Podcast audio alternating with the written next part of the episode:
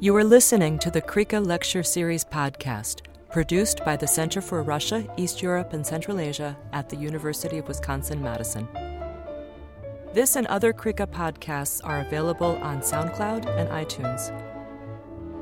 For more information about CREECA's lecture series and public events, visit our website at creeca.wisc.edu.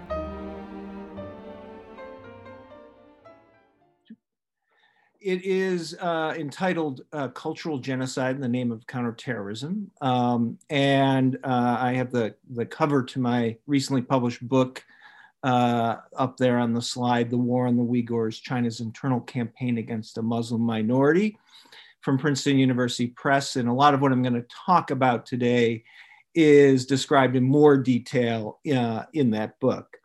Um, I wanted to start by talking about um, what is happening in the Uyghur region of China um, today.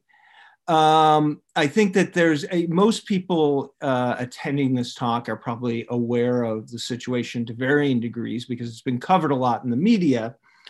But I want to at least provide a, a, a, thumbnail sketch and maybe for those who are less aware of what's happening, um, a little more detail about um, the, the kind of complex of policies that the state is using against the indigenous peoples of this region. So one, one thing you've probably heard about um, for sure is mass internment camps. Um, this has been kind of the most headline grabbing aspect of what's happening. There's estimates that upwards of a million Uyghurs and other uh, related ethnic groups living in this region, Kazakhs, Kyrgyz, Uzbeks, and so on have been put in these camps indefinitely without any kind of due process. Um, and you and I, I want to mention that uh, one thing that a lot of people do not know is that in addition to these internment camps, there's also been a significant increase in imprisonment since 2017. And There's been hundreds of thousands of people put in prison on political charges since 2017. Um, the other uh, aspect you've probably heard about through the media is mass surveillance. And, and the headline grabbing aspect of this is the high tech, you know, cutting edge technology that's being employed, including artificial intelligence, uh, facial recognition software, and so on. But I think what's more important is uh, the state has uh, has put together something it calls the Integrated Joint Operations Platform, which is a massive database that collates all of the data from this electronic surveillance and include and also you can have input from human surveillance that goes into an electronic file uh, on each individual living in the region that can be brought up with the press of a key you know at a security checkpoint or so on to determine somebody's loyalty to the state somebody's uh, perceived extremism and so on. But um, I want to kind of point out that those two aspects of what's happening are really the cornerstone of a complex of what I consider very destructive policies that are happening. and the camps and prisons in conjunction with the mass surveillance, essentially create a situation where those not incarcerated have no possible recourse of resistance. So any resistance can be detected by mass surveillance and result in internment or imprisonment. And so, not surprisingly, this allows the state to remake this region and its people at will without resistance and create an illusion of normalcy and volunteerism. Um, and some of the other aspects of what's happening, I think, are really important because they they kind of point to the intents of these policies. Um, so there's there's a certain number of policies that are kind of focused on forced or you could say coerced assimilation because um, if if you do not partake in these activities, you could end up in an internment center or prison. Um, and these include, you know, the active suppression of Uyghur cultural expressions and language for outside those outside penal institutions, particularly if they have any kind of religious significance. Um, coercive uh, mixed ethnic marriages. There's a state campaign to promote um, mixed marriages with Uyghur women. And um, because of the, the, surveillance and the threat of being interned, um, turning down a hand in marriage could result in being branded as an extremist and being uh, put into some sort of incarceration. Uh, increased mandatory Chinese language boarding schools for children, and this uh, particularly relates to those children of parents who are either interned or um, imprisoned, as well as those who take part in um, residential labor programs, which I'm going to talk about in a second, and also can coerce participation in Han holiday celebrations and suppression of Uyghur holidays. At the same time, you know, all of those things have to do with trying to change the people, but there's also uh, a lot of things being done to change the terrain. So removing signs of Uyghur cultural legacy, uh, many of you may notice this is a mazar or uh, a saint's tomb, which is an, a, a, very important part of Uyghur religious practice. Uh, the picture in 2011 and picture in 2019. But this is emblematic of a lot of destruction of um, physical uh, uh, markers of cultural of Uyghur cultural legacy. So we see the demolishing or repurposing of mosques for tourism, making them into restaurants and so on. Destroying religious shrines like the mazars I showed, destroying civilian cemeteries, um, removing traditional architecture, and demolishing entire Uyghur villages. Um, to allow for uh, redevelopment. And then finally, um, the coerced residential labor program, which you may have um, be aware of from a lot of uh, things that have been in the news recently about attempts to um, sanction companies for having Uyghur forced labor in their supply chains. And this is a, a massive program, really, that um, in part is connected to the internment centers, which are often referred to by the state as re-education or vocational centers. Um, so the, those centers will funnel quote unquote graduates from their system into um, these residential factory programs. But these residential factory programs also take rural Uyghurs and other ethnic groups um, out of their villages and uh, put them in residential factories either in the Uyghur region or elsewhere in China, but they're essentially moving the population. And a recent study by a Chinese think tank talked about the, these programs as successful examples of reducing the demographic or the uh, population density of Uyghurs in the area. Um, and this is particularly focused on Uyghur majority populated areas and rural areas of the south of the Uyghur region. Um, refusal to participate in these programs can essentially result in charges of extremism. Uh, inside them, you have restricted movement. You're um, subjected to mandatory Chinese language classes and classes on uh, Communist Party ideology. You're forced to work in a Chinese language milieu with Han supervisors. And it frequently results in removing people from hometowns and villages as well as from families and uh, providing another source of children for boarding schools. Um, so I characterize all of these uh, policies as, an, as a cultural genocide. And I, I use that term not to, not to engage with the contentious question of whether this should be considered a genocide under international law, but rather this is an academic term that's often used for the, for the um, destruction and removal of indigenous peoples in the context of settler co colonialism.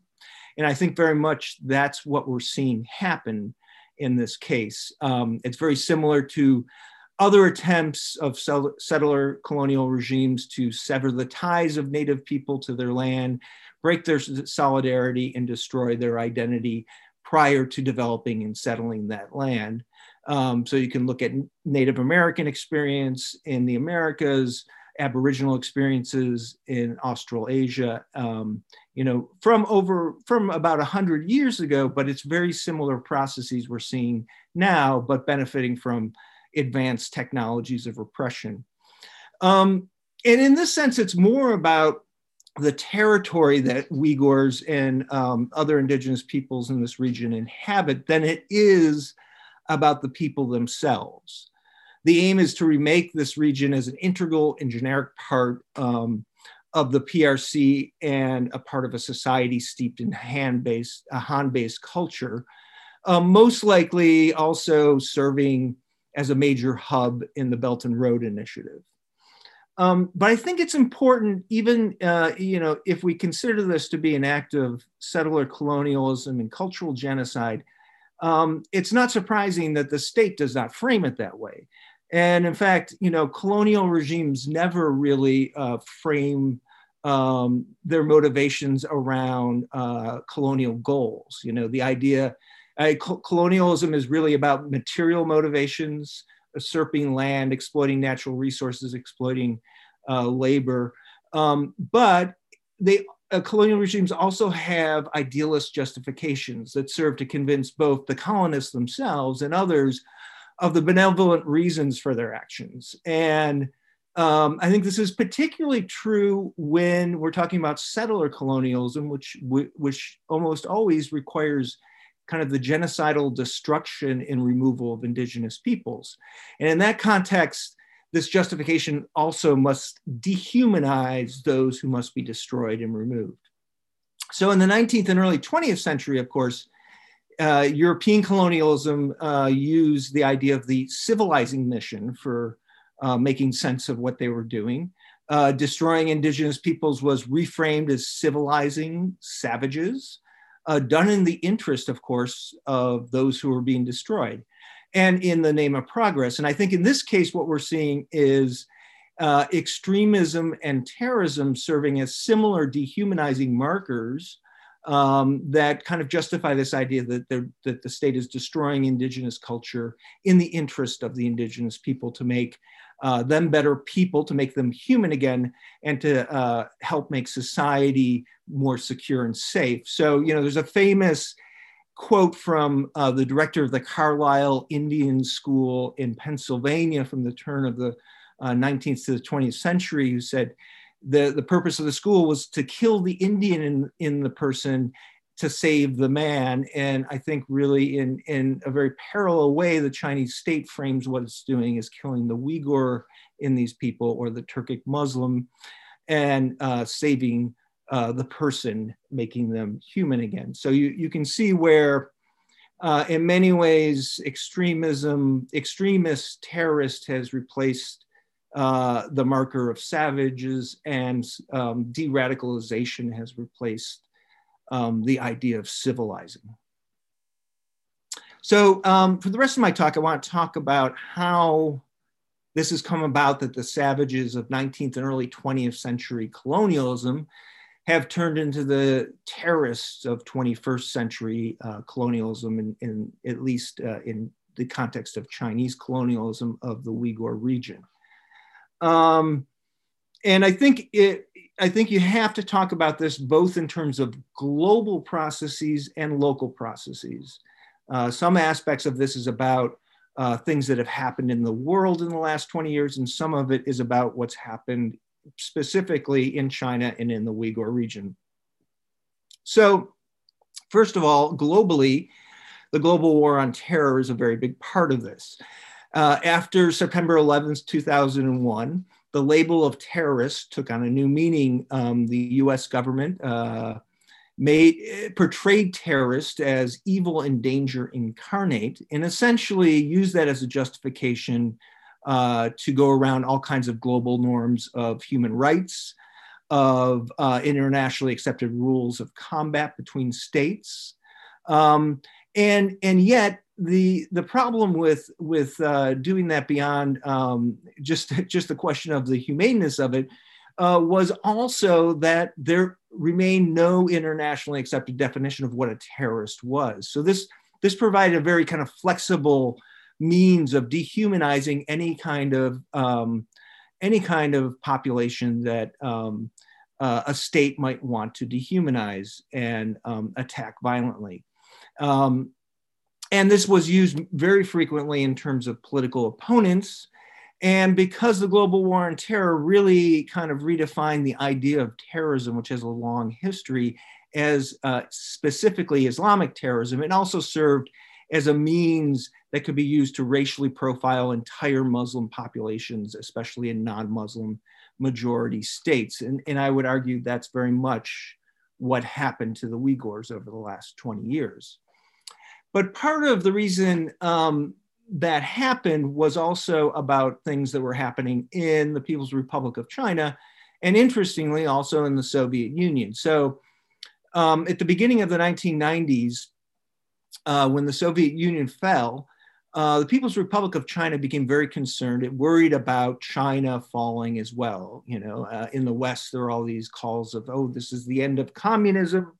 This is the beginning of, uh, you know, the end of history." Um, and uh, the Chinese government, I think, wrongly kind of diagnosed the problem of the Soviet Union as being ethnic self determination. And they thought um, they had to make sure to prevent any kind of movements for ethnic self determination, particularly in Tibet and the Xinjiang Uyghur Autonomous Region, which the Uyghurs consider their homeland, uh, to maybe a little lesser extent in Mongolia. Um, but simultaneously, for Uyghurs who lived on the border with the Soviet Union, had connections, um, had long history of connections with the Soviet Union, uh, had family members who were citizens of the Soviet Union. Uh, this also uh, presented um, kind of uh, an alternative future to them. They, they looked at the emerging states in Central Asia and said, well, potentially we could have um, independence someday. We could have our own Uyghur state. Um, and this led to increasing kind of tension in the region between the state and um, the ethnic population, the native population. So um, the state uh, established several strike hard campaigns that targeted Uyghurs suspected of disloyalty to the state, which it framed as separatism and uh, this this targeted both intellectuals, secular intellectuals that were assumed to be nationalist, you know, uh, by the things they wrote or musicians who sang about certain things. Um, but it also included um, a real focus on uh, those Uyghurs who expressed religiosity publicly. Um, and you know, this arguably created a, a, a real standoff between Uyghurs and the state. You know, there are lots of people being arrested frequently, um, people executed on, on um, charges of separatism and so on. And uh, predictably, that led to also violent resistance from Uyghurs, particularly against um, the police and against um, state uh, security organs. Um, now, most of that violence uh, was was downplayed by the state, which wanted to kind of show that everything was was very good in this region and people were content. Um, but that suddenly changed after 9/11. Um, so shortly after September 11th, uh, the PRC issues a series of white papers. excuse me, essentially policy papers that claim it faces a serious terrorist threat from Uyghurs that is linked to Osama bin Laden. Uh, and it names a litany of Uyghur diaspora organizations in Europe, Central Asia, and Turkey as being part of this terrorist network, uh, which it gives this very nebulous name of the Eastern Turkestan Terrorist Forces. And uh, these documents also include a list of 200 violent instances that took place in the Uyghur region during the 1990s uh, that the state says were um, perpetrated by this amorphous terrorist network. Now, a lot of these incidences are not um, are not at all uh, like terrorism. A lot of them are protests that turned violent when they were cracked down by the police. Um, some of them are attacks against the police, which may not have been politically motivated at all. Um, and there's, you know, uh, a couple things. There were two bus bombings that, you know, uh, by my definition of terrorism, anyways, could be considered terrorist acts. Um, but even then, it wasn't clear that there was any political agenda behind it or um, there was no evidence that there was an organized Uyghur militant resistance um, at all in the region. So uh, initially, I think the international community really shrugged off this. The, the PRC had a, a, a real concerted lobbying campaign uh, to try to push this, to try to get Uyghurs kind of categorized as part of the enemies in the global war on terror um, the US, uh, many US officials um, uh, in the first year after 9/11, you know, uh, directly kind of confronted this question and said, no, the problem in, in this region is not terrorism, it's human rights.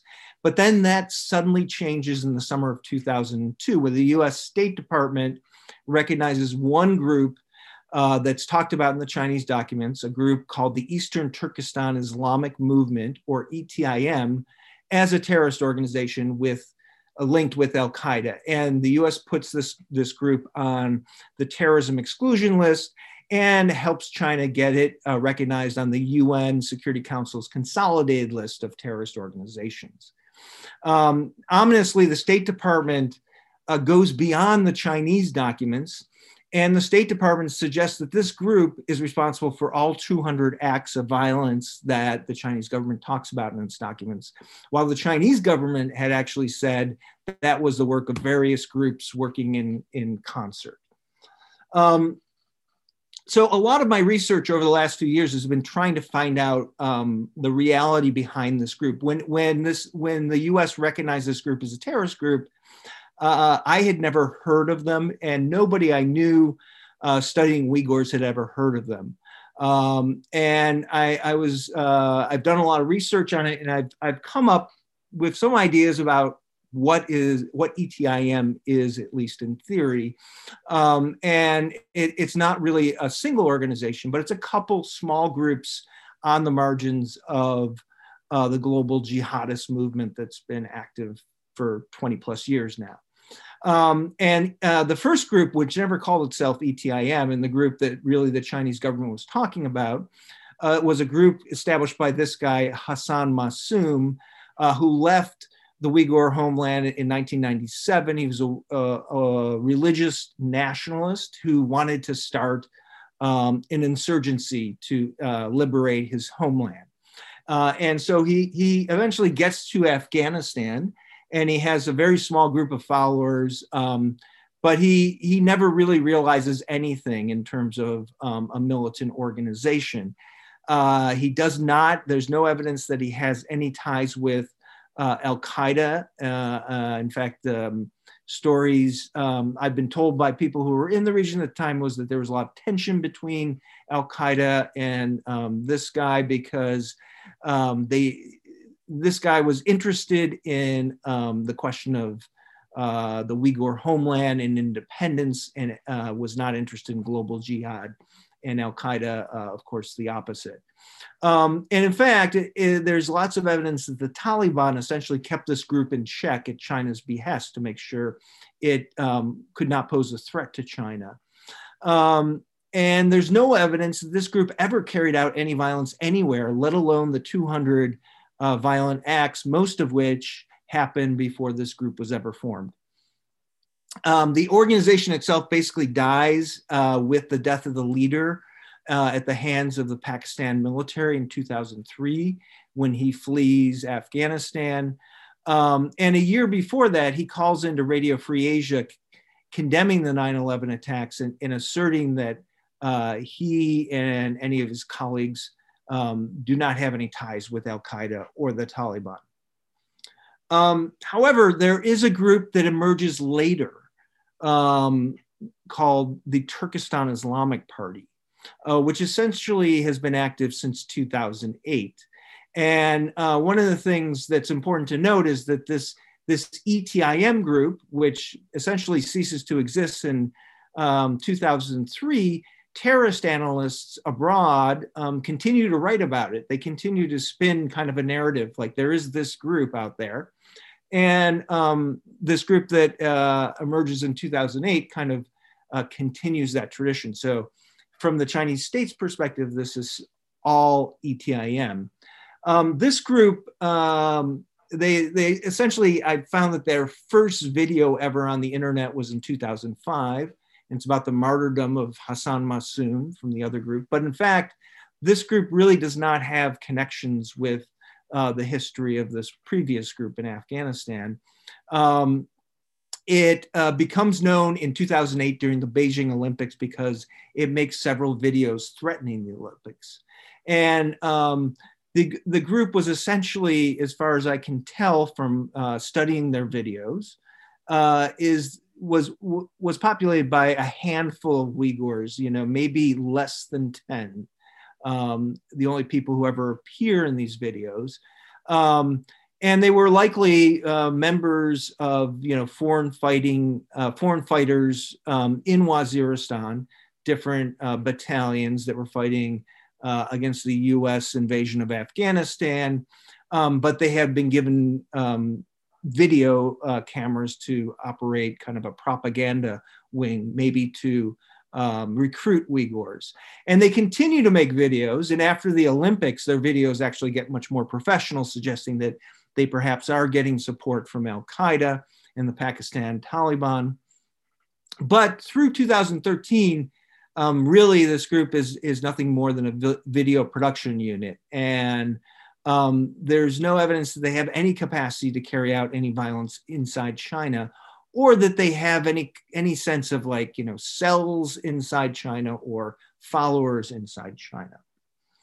Um, and finally, uh, one more group that's been associated with this, um, also called the Turkestan Islamic Party, is um, the uh, the manifestation of this group in Syria after 2013. Um, and this group um, actually is a larger group, but it's not really um, uh, an extension of the group in Waziristan per se. Uh, it's mostly populated by refugees who left China after uh, the 2009 Urumqi riots, which I'll talk about in a moment, and the crackdown that that occurred after that. Um, and they were refugees who went to Turkey, and from Turkey they were recruited uh, either just a, a, as uh, being offered a place of refuge for their families. Um, they've been known in Syria as uh, an odd example of jihadist groups because they moved with their entire families. Um, and some of them uh, that I've spoken with who were in Syria told me that they were uh, essentially convinced to go there because they thought they were training for an eventual war of liberation in their homeland. Um, but I think the most important issue about this group is they've never done anything outside of Syria. Um, there's no evidence that they um, carry out violence anywhere else. Um, and really, they're not a terrorist group as much as a mercenary group. Um, they remain one of the last uh, anti-Assad groups in Idlib, um, but there's there's no real escape route for them um, to do anything else and um, to really be a threat to China. But this whole uh, narrative around these three groups has kind of uh, continually suggested that there was a constant threat inside the Uyghur homeland, which didn't exist. Um, and the impact of that, it's important to look at different periods. So um, initially, it really had very little impact except uh, discursively. Um, you know, most of the Chinese policy uh, from 2002 to 2009 in the Uyghur homeland continued as it did in the 1990s. But instead of uh, trying to track down and punish quote unquote separatists, now they were tracking down terrorists or extremists. And, um, you know, at the same time, it's important to note that the, the policies in the 90s and in this period in the early 2000s were kind of a carrot and stick policies where they would try to uh, severely punish any uh, signs of disloyalty to the state while simultaneously incentivizing uh, assimilation through educational and job programs. Um, and at the same time, there was this continued drive to develop the region. Um, and uh, that began also displacing Uyghur communities.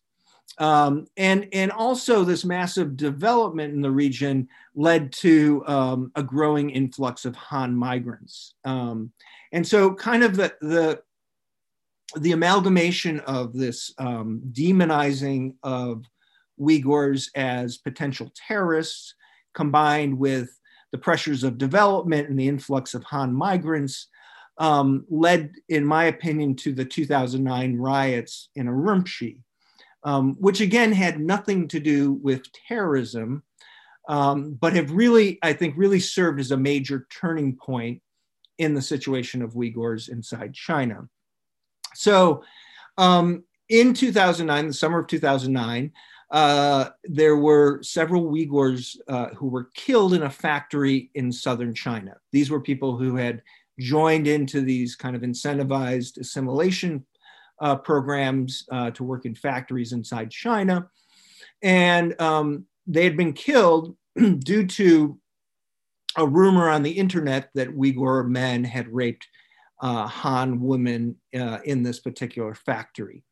Um, in following this, university, university students in Urumqi, um, mostly Uyghur, uh, started a protest um, where they were calling for justice from the state for these murders. And this is something that happens elsewhere in China frequently, but uh, in the Uyghur region, it's immediately um, suppressed and, and called either a sign of separatism or terrorism. So uh, when this, this particular protest gets suppressed violently by security organs, it essentially uh, spills into street violence, which degrades into uh, ethnic rioting, really. Um, and you, there's basically three days of ethnic violence, both Uyghur on Han and Han on Uyghur violence and it, it has nothing to do uh, with terrorism. It's not politically, um, it's not like a premeditated, politically motivated event per se, as much as it is a spontaneous and passionate explosion from the tension of development and migration. But um, the state uh, essentially blames Uyghurs for the violence. Uh, and in particular, uh, they blame uh, rural Uyghur migrants to Urumqi from uh, the Uyghur majority south, and especially those who are religious. So they kind of frame it in a terrorism discourse that this is this is really the work of extremists. Um, and as a result, there's a real there's a, a, serious crackdown in the south of the Uyghur region. Um, there's uh, there's people lots of people just disappear they get uh, taken away by authorities and their families never find out what happened to them uh, there's uh, hundreds are arrested. Um, there's people executed. Um, and there's increased security scrutiny throughout the region um, beginning in, in, after after these riots and, and continuing essentially to this day. Um, and uh, as a result, you start to see more and more violence um, after these riots in the south of the Uyghur region. And it's particularly between Uyghurs and law enforcement, between police and Uyghurs, between security forces and Uyghurs. Um, and uh, it's kind of state violence met with violent resistance. It, it almost reminds me of what you would see in, in a lot of um, places where you have structural racism, where uh, law enforcement, you know, is, is basically targeting um, a minority, and and the minority in in turn is is violently turning on the police, and um, it begins this cycle of violent repression, resistance, repression between law enforcement and rural Uyghurs. And of course, the state continually frames this as terrorism. And um, meanwhile, the mass development of this region is, is continuing and increasing, particularly in the South, the Uyghur majority areas. So in the early, early 2000s, there was a lot of infrastructure development, um, but now there, in, the later period, uh, in the second decade of the 2000s, we start seeing the creation of um, factory centers. We start seeing the industrialization of this southern uh, region that had been almost exclusively Uyghur and where the state had previously had very little uh, penetration. Um, and you see more and more violence. Um, and at the same time, uh, this, this small jihadist group in Waziristan continues to make videos to kind of fuel that violence, although there's less of a sign that it, it really um, is fueling uh, the violent resistance as much as it's providing more reason for the state to apply violence against Uyghurs.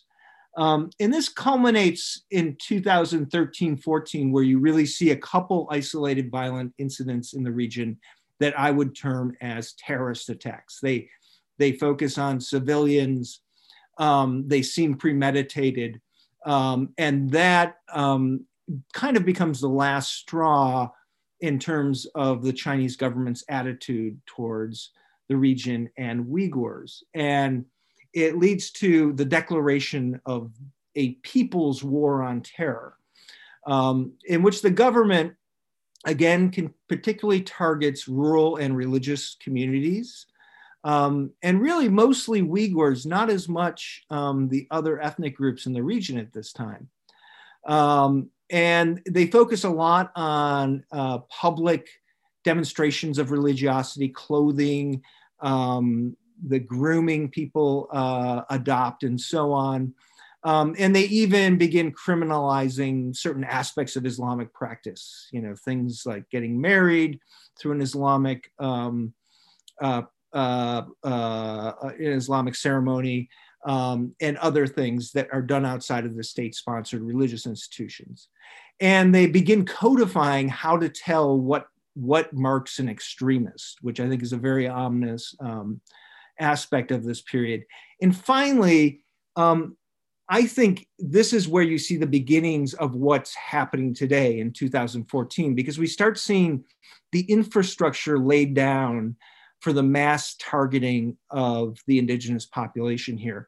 Um, it's when they start procuring for this um, this integrated joint operations platform, this massive database that collates uh, electronic surveillance on individuals.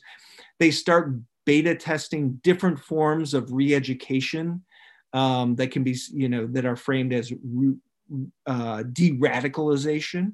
Um, and so, you know, they're not necessarily mass internment centers, but smaller ones, or even um, day schools where people are sent um, to rehabilitate and, and uh, kind of uh, forsake their religiosity. Um, and then, you know, 2017, late 2016, early 2017, it's almost like a switch goes off and um, the state begins targeting the entire population.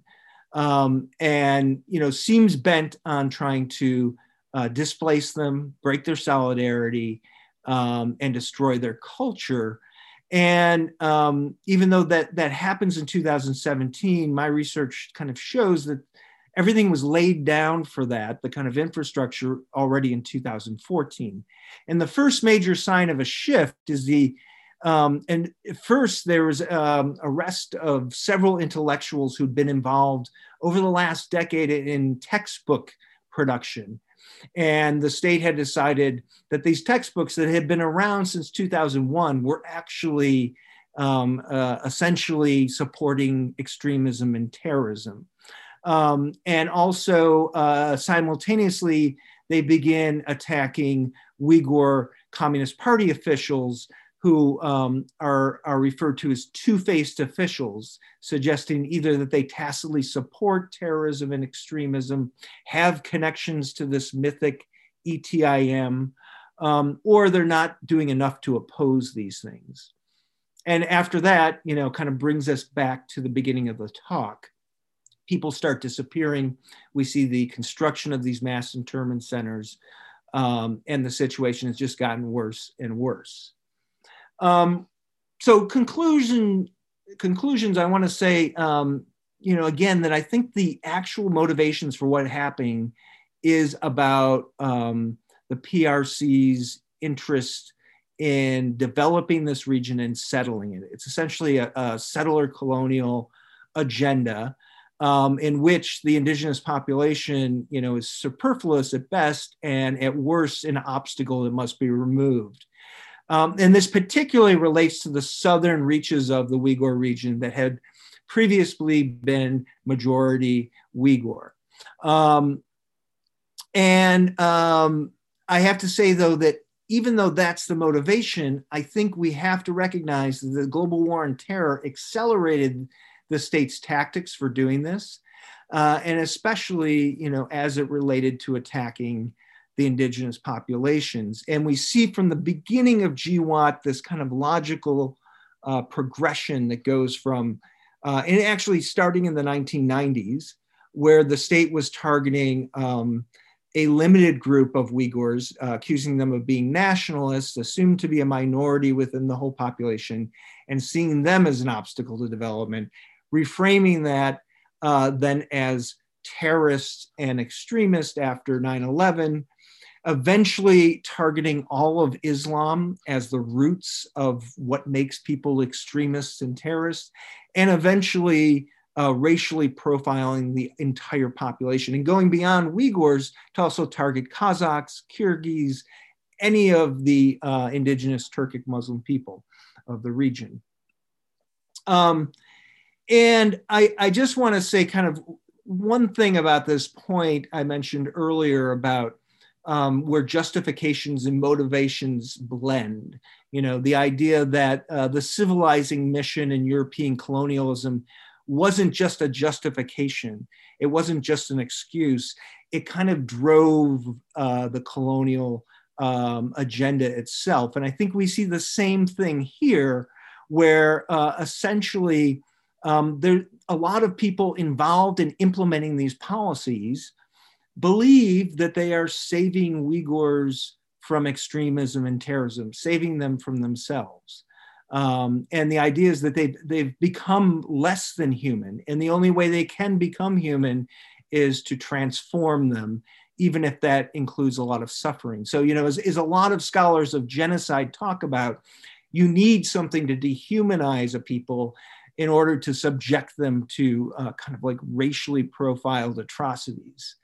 Um, and so, in this way, very much the savages of the 19th and 20th century colonialism seems to be reemerging in the discourse of terrorists and extremists in the 21st century. Uh, the aims are fundamentally the same, uh, they're colonial and ultimately uh, genocidal um, which is why I refer to this as cultural genocide in the name of counterterrorism. And I see it as a cautionary tale about the capacity of states for undertaking colonial projects in the 21st century. Thank you. Thank you very much, Sean. That was really a very comprehensive and fascinating uh, talk. So um, now we will open up the floor to questions and comments. And uh, uh, we ask you once again to use the raise hand function and to unmute your mics and, and show your video when you're ready to ask your question. Uh, before we start, I, I need to uh, make a quick uh, program note that I neglected to in the introduction, and that is uh, to note that this event is co-sponsored between CREECA and the Center uh, for East Asian Studies. So thank you very much to our colleagues at CEAS for co-sponsoring the event. Okay, um, any questions? So uh, uh, I want to recognize, so also if you can't um, uh, use the function, you should, uh, or use the raise hand function, you can let me know. Uh, yes, Yoi Herrera, please go ahead. Well, um, thank you, Sean, so much for this talk. It's really um, informative and um, just an important public service. So thank, thanks a lot. Um, I had a question about the land um, and development and what, could you say a little bit more about why, I mean, um, but the, the context of my question is thinking about Native American land that, you know, the, the value of the land at different times, whether it was the gold rush, the trains, um, minerals, et cetera, like that led to a lot of pressure. So I was just wondering, was there something around 2014 that changed in terms of the value of the land, or could you say a little bit more about the why why the the land particular is so valuable?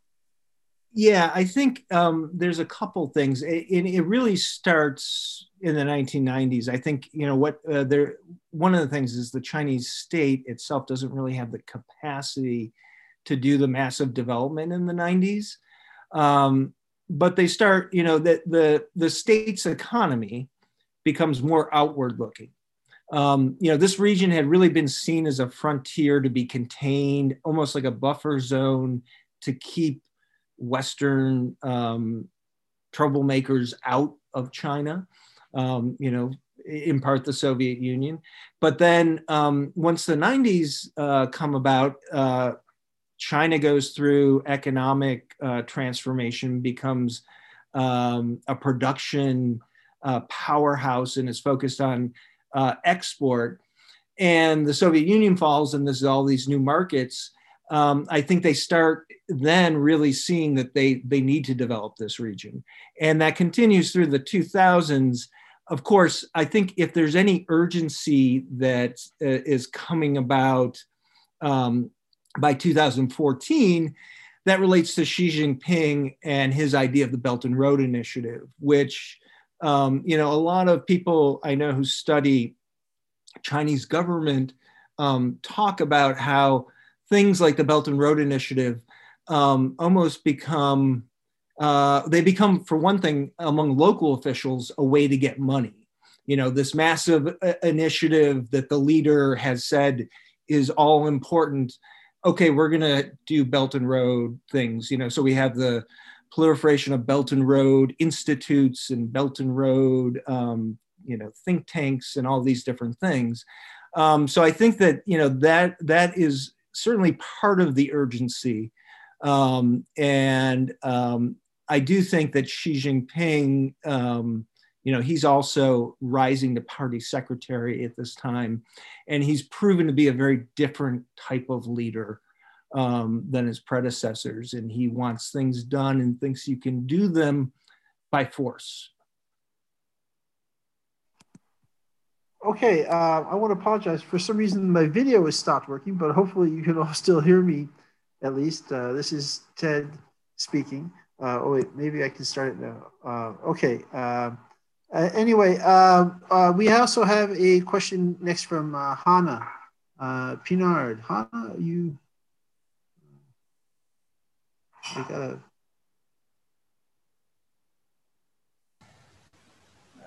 Yes, here we go. Okay, hey. can you hear me now?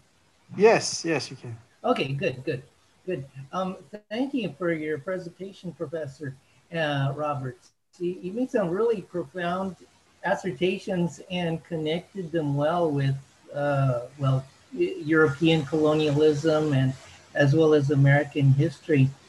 And um, to kind of bring uh, the argument to, to current day you know, geopolitical issues and, and uh, I guess cooperation, uh, cooperation and negotiations at summit level and, and at the international policy level. Um, and that is uh, most recently in the Anchorage uh, meeting uh, between Secretary Blinken and the Chinese foreign minister. Uh, there were, of course, uh, this issue was brought up, you know, as as one of the human rights issues by Secretary Blinken. And to counter that, uh, the Chinese foreign minister mentioned some very valid points as well uh, related to Black Lives Matter, attacks on Asian Americans today. And so I'm curious to see what would be your advice and recommendation to Americans, number one, American negotiators, you know, within our government, number two, and maybe World Trade Organization mm-hmm. officials in how to urge the Chinese government to, in a sense, clean their house while at the same time, hopefully, cleaning our house as well. Mm-hmm. Yeah, that's a that's a yeah tough tough but good question. Um, yeah, I think that um, you know it's very interesting. There's a couple things going on here. Um, one is that the Chinese government, to some extent, um, almost um, I think wants to say why why can't we do this if these other states have done it in the past? And, and, it's and it's it's very odd but you hear them say well what about your native americans? Which is almost saying well this is essentially the same thing you're doing. Um, you know which is a valid point but of course that's not a point that you know in the 21st century we want to replicate atrocities from the 19th and early 20th century. But um, I think it is important. One of, one of the things the Chinese government's also trying to do is make this about the United States and China. And um, you know, there's they're kind of whipping up this idea that there's emergent new Cold War, um, and uh, you know, a lot of people who want to avoid a Cold War uh, are thinking that the U.S. is feeling that, and of course, there are, I think, hawks in the U.S. who are feeling that. But I think the Chinese government wants that too, right? They want to be um, in a position where they are the main competitor in the world. Um, and I think that it, this issue should, the international community should try to divorce this from that issue.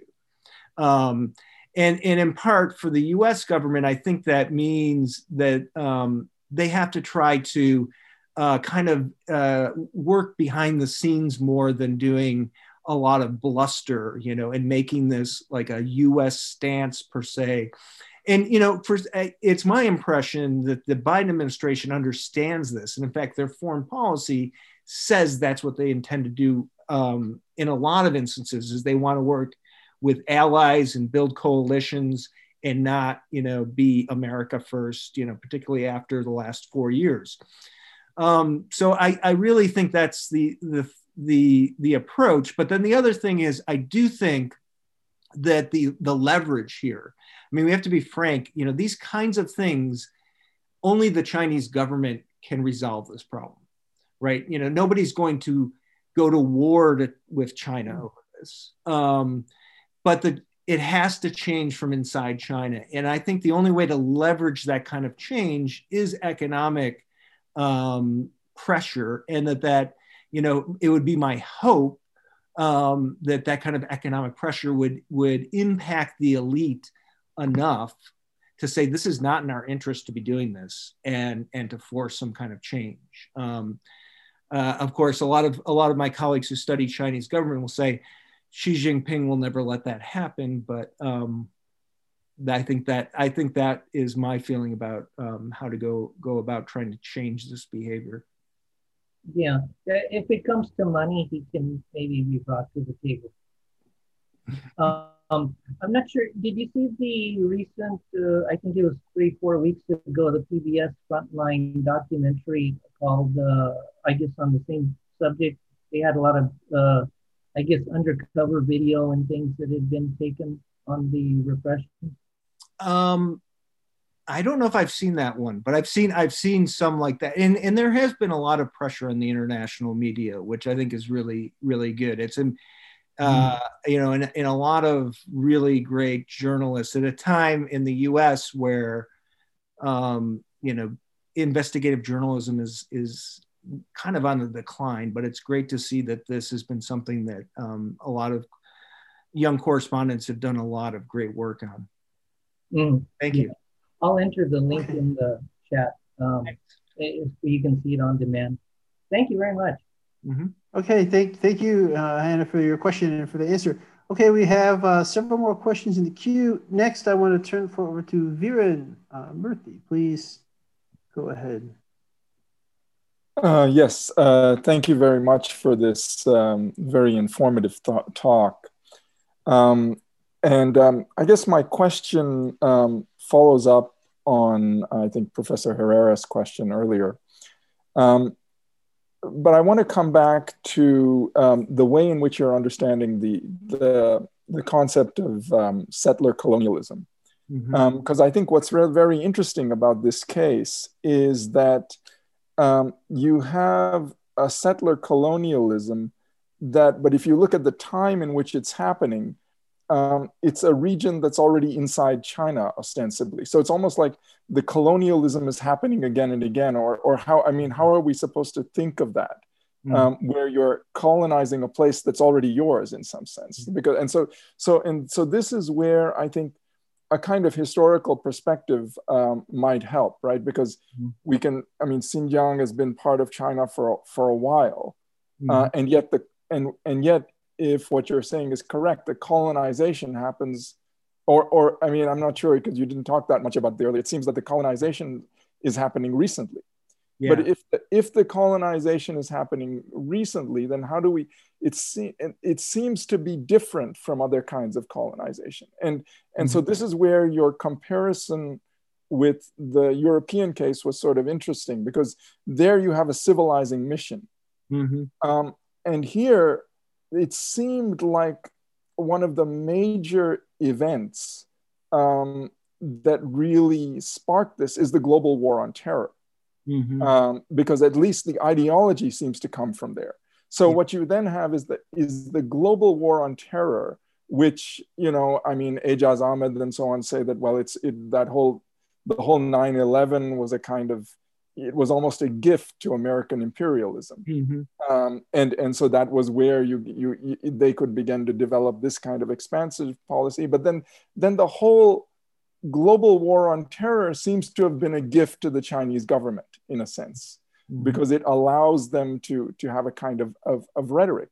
But it seems that that rhetoric is somewhat different from the savage, uh, mm-hmm. the savage to civilized and i'm and, and this is something that we one has to think here about the relationship between the image of the terrorist mm. um, the image of the savage and and development mm-hmm. should we say that the two are the same I'm, I'm not sure if one can say the two are the same and and and this is why because if we look at the BBC, you had a little image there, right, where with the BBC and what's happening to the to the Xinjiang people and it didn't look like what happens at the end what comes out of the end uh, mm-hmm. at the end is just a han chinese mm-hmm. but rather their version of islam or their version of the islamic chinese so so it seems that at some level they mm-hmm. they don't they they can't and and they shouldn't get rid even for their own interest yeah because there is an image of china as multicultural which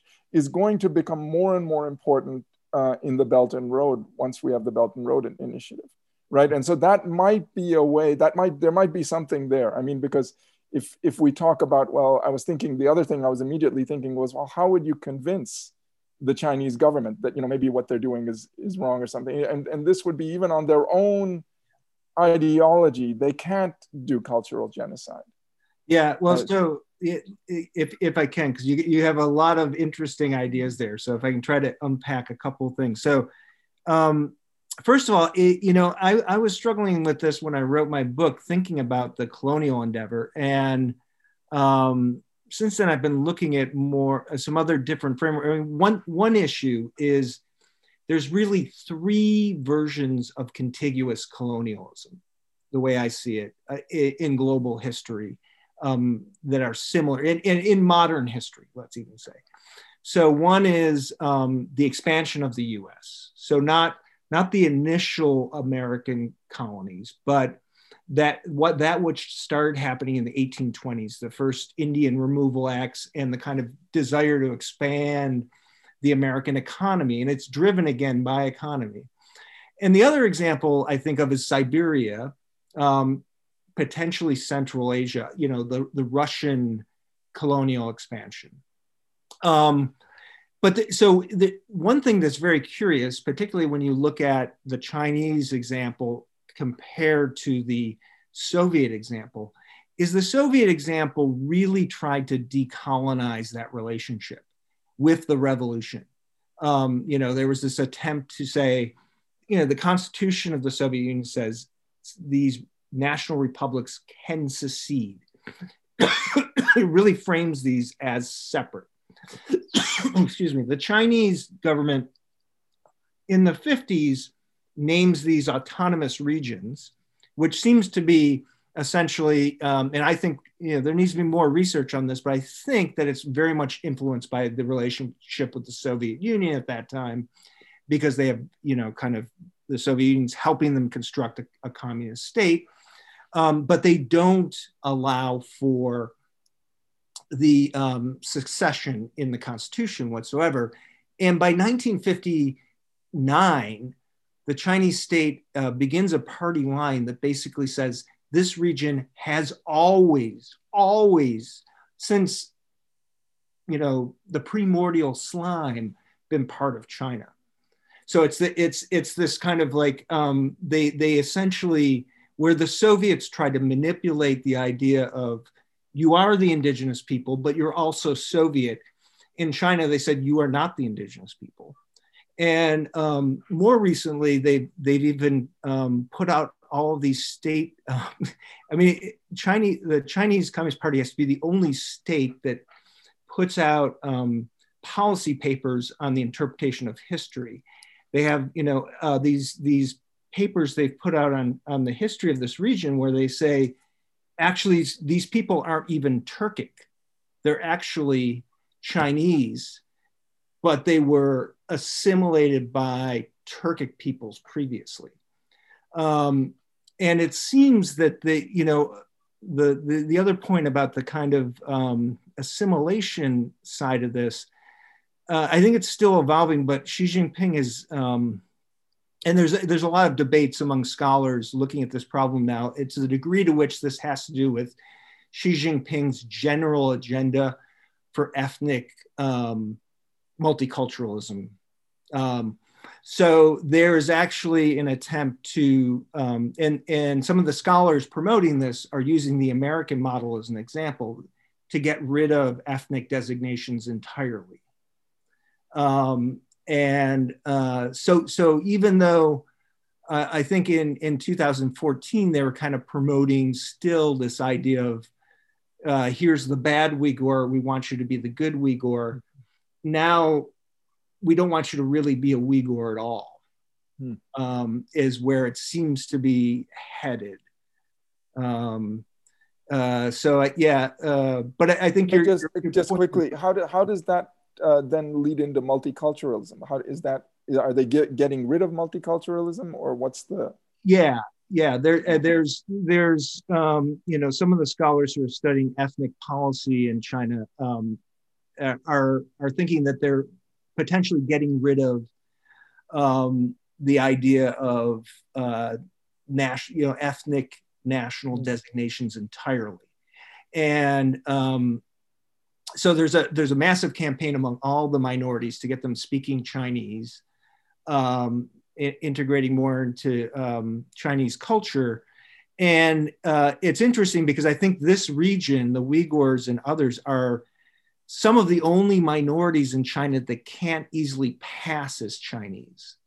Um, you know, there's actually a racial issue, um, which also makes it very um, disconcerting to the degree to which they're they're talking about um, kind of encouraging mixed marriage as well as not a way to kind of adopt Chinese culture, but maybe get rid of that racial visible difference, right? Because you you you really can't. You know, there's always been an issue in China with Uyghurs that um, you know is a typical kind of colonial dilemma of you. We want you to um, assimilate, but we we're not going to accept you as equals.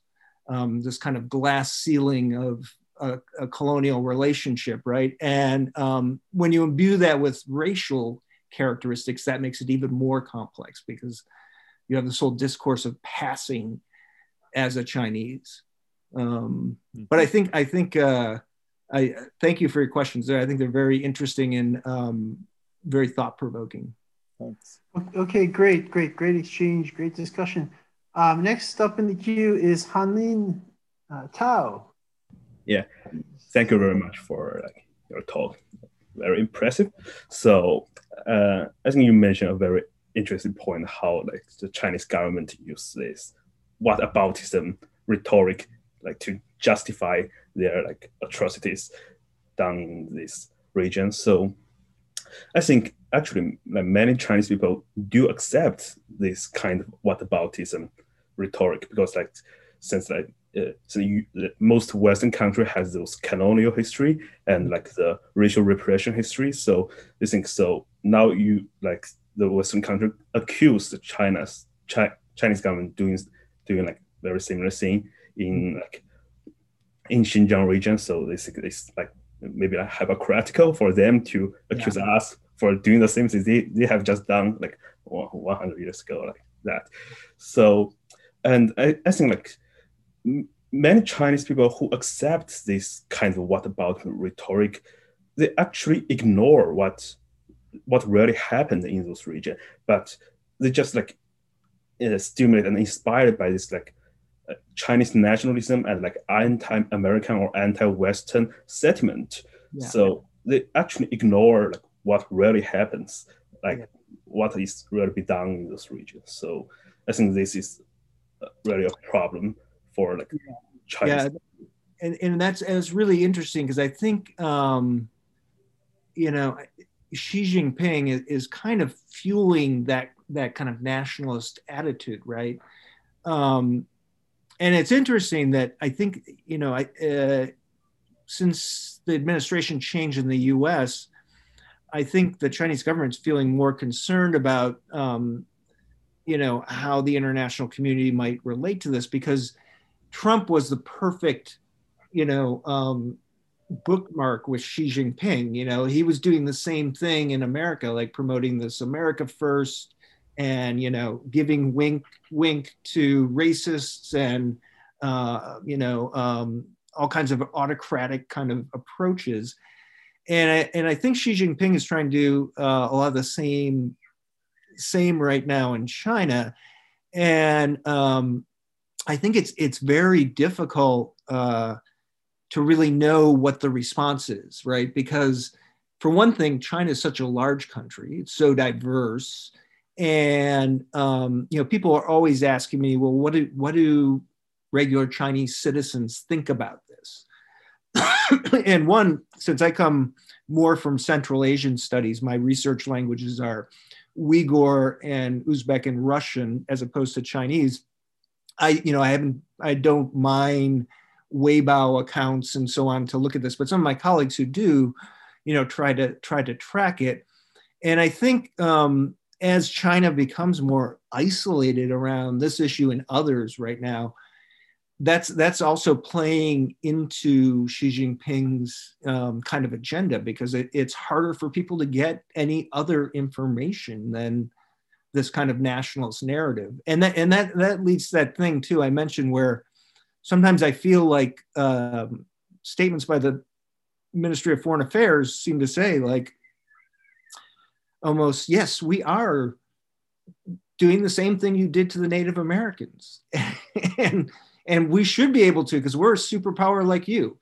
Um, and and uh, you know it's it's uh, that that that's a that's a very corrosive kind of idea that worries me very much about where the world is going let alone you know the us and china.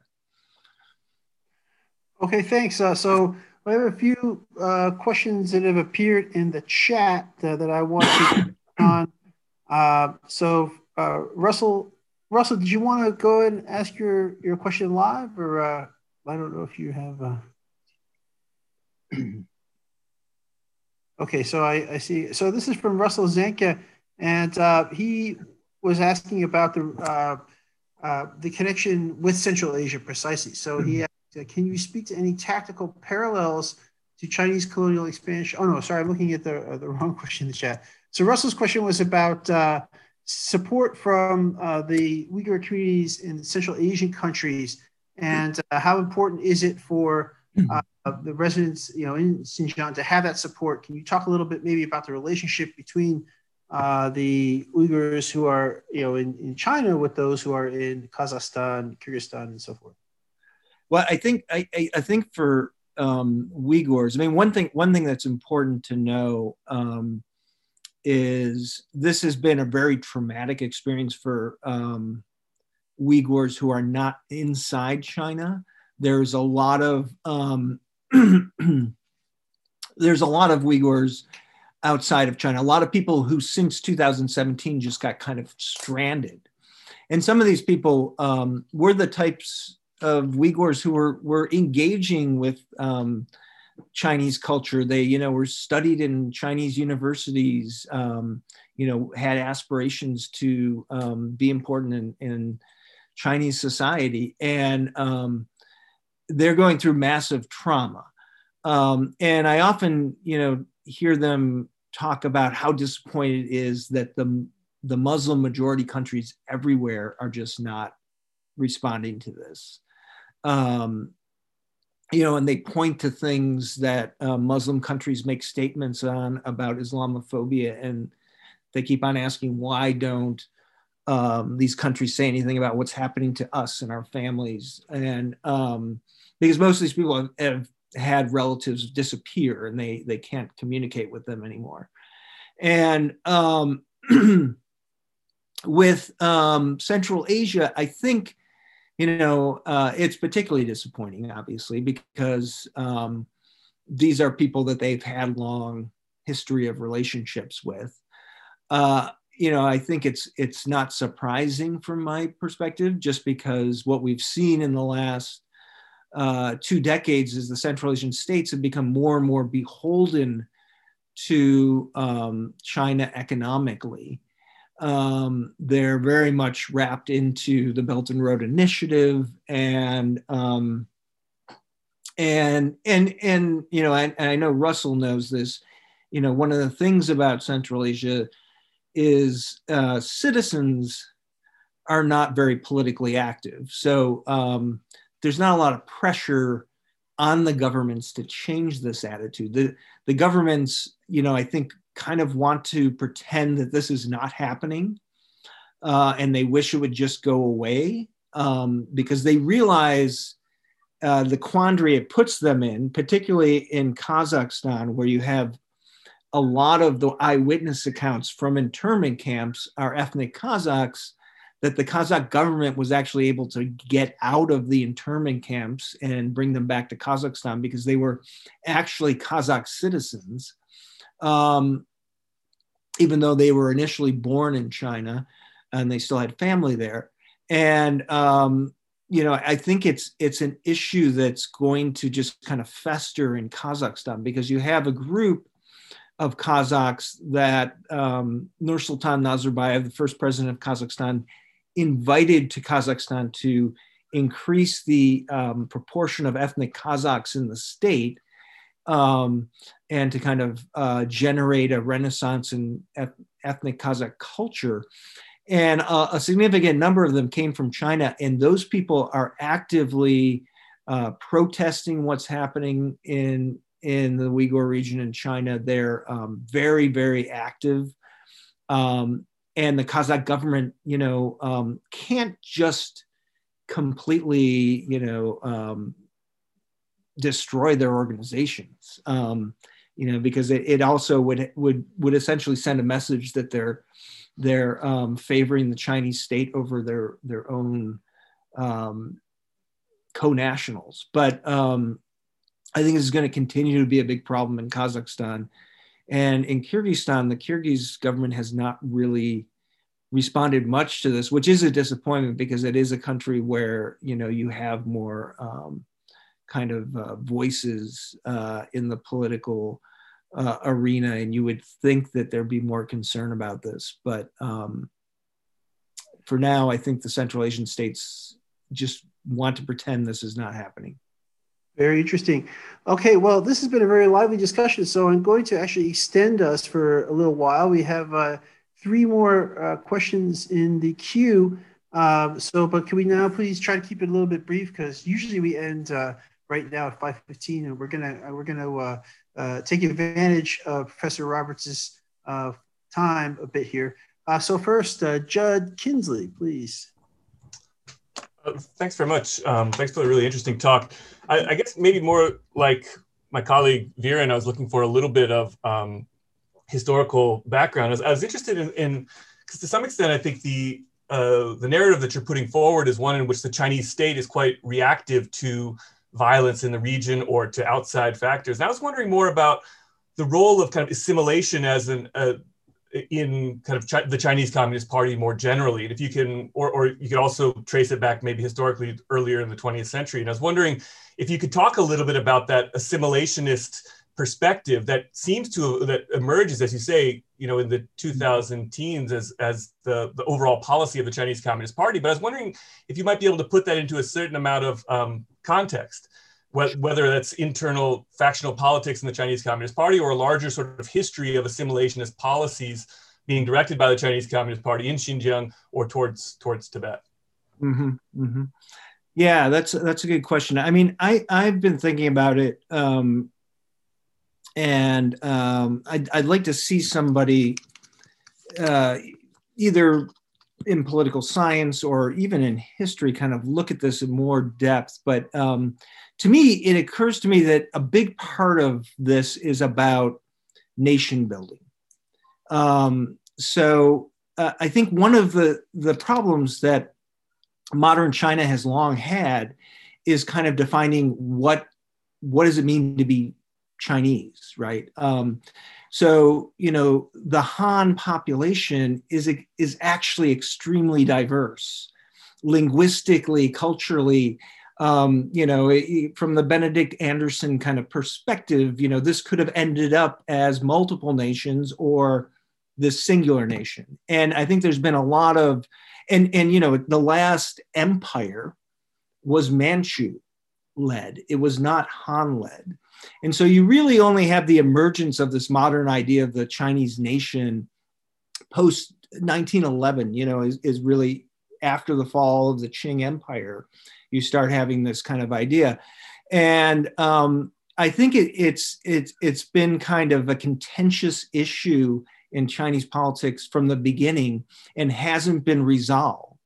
Um, and, and that's why when I when I look at the kind of history going back to uh, I've I've done a lot of looking at the comparison between the Soviet Union and the Chinese um, Communist government with regards to how they look at at ethnic um, minorities or nationalities or whatever they want to call them. And um, it is distinctly different. Um, there, there's never been the same kind of inclusive belonging for non-Han people. Um, you know, going back uh, uh, throughout the whole communist period. So you know, starting in '49, arguably going back to 1911. There, there's a there's a bunch of different um, ideas that are thrown around about how to define uh, the Chinese nation uh, during the Republican period. But I feel like it's this unresolved issue, and Xi Jinping has kind of pulled on this idea of um, trying to trying to create from this multicultural model a singular nation. Um, and you know, some of the people I know who are studying, there's a guy um, in Australia, James Leibold, who has has done a lot of work on this. And you know, there people who are following these policies see, you know, Xinjiang is the place where this is most violently taking place. And I think that the terrorism narrative helps allow that. You know, helps allow the dehumanizing uh, nature of what's being done. But it's happening in Mongolia. It's happening to the Hui Muslims. It's happening um, throughout the non-Han populations, where there seems to be a sense that they want to make um, a more unified um, national culture that encompasses everyone. Um, so I don't know if that that completely answers you on that. Uh, you know, I mean, I think at one point I want to mention both, uh, you know, in terms of what your question was in, in Viron's, is that um, one of the things looking at the longue durée of history, so uh, the Chinese, the Qing dynasty, which is not China, but the Manchus, uh, conquer this area in the 1750s. And for about 100 years, they rule it um, more as like a um, dependency. It's not really colonized. And the first time you have this kind of colonizing um, agenda is in the 1880s. Um, and um, that lasts until 1911, um, and it's kind of largely seen as a failure. And then throughout the Republican period, this area is is kind of almost returns to like a dependency. And in fact, uh, there's a decade in the mid 20th century where um, the Soviet Union is more influential there um, than any central power in China. Um, and it very much could have ended up like the Mongolian People's Republic as like a, a Soviet satellite. Um, but um, because Mao came to power, I think that um, it was essentially became wrapped into the PRC instead. That is very interesting to contemplate uh, what what might have been, uh, you know, had it become more like a Mongolian People's Republic. Okay, uh, two more questions uh, before we call it a day. Uh, next up is uh, Mahir.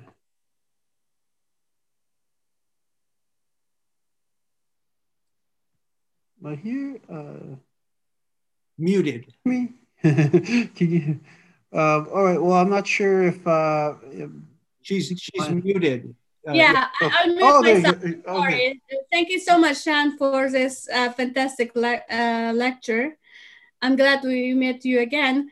I had very naive questions uh, in terms of this uh, United States and the China relationship now and kick back and forth. And there are several issues are going on. One is Taiwan, one is uh, uh, Uyghur genocide, and then some of them is Mongolian or some all kind of variety issues are going on in between. And today I got the I attend one lecture of one scholar from US says that Uyghur genocide issues poisoned American public. I was shocked for that. So, and in terms of this uh, economic economic benefits, uh, Taiwan has a superior position uh, in this negotiation between uh, United States and and um, China. Uh, what is your opinion in the future, uh, the Uyghurs, these issues in between? So how do you think that? Uh, mm-hmm. I'm kind of afraid one day China, uh, well, one day the United States just gave up, yeah. and then this kind of suck in the deep of the ocean as usual. I really mm-hmm. afraid that kind of situation. So what is your opinion? Yeah. And my second question is that recently. Uh, I read a paper that uh, Uzbekistan a diplomat supported uh, with China that about uh, the policy on Uyghurs. And what is your what? Is, how do you think that one in the Central Asian situation? Maybe someone someone already asked it. Yeah, thank you so much. Sure. So naive questions.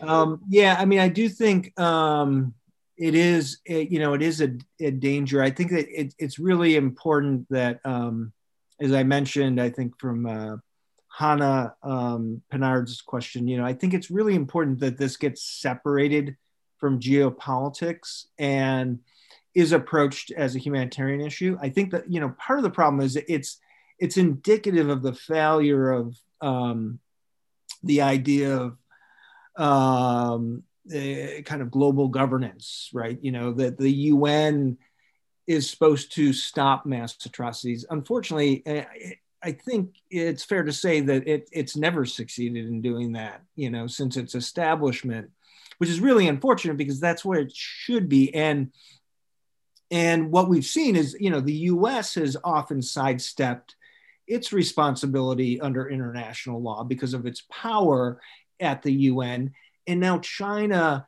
is doing a similar kind of um, approach where it's it's pump it's it's pumping money into the UN it's getting its position in various, uh, you know, important committees at the UN uh, to essentially make sure that it it serves as like you know um, people talk about American exceptionalism. This is like Chinese exceptionalism that the UN is not going to question um, China about this, which really brings up you know who will.